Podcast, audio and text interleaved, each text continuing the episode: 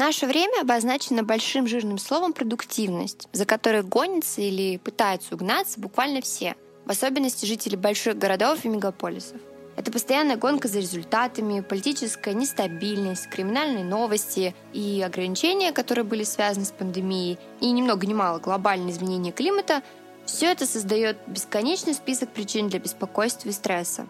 Многие люди, даже диагностировав у себя этот недуг, не хотят с ним бороться за неимением знания о том, как это делать. Или же просто от мысли, что стресс — это нормально, все так живут в делах, в заботах. И в чем-то они, наверное, правы. Да, нельзя полностью исключить стресс из жизни, но в долгосрочной перспективе постоянное напряжение может очень негативно сказаться на общем самочувствии, на ментальном и на физическом здоровье.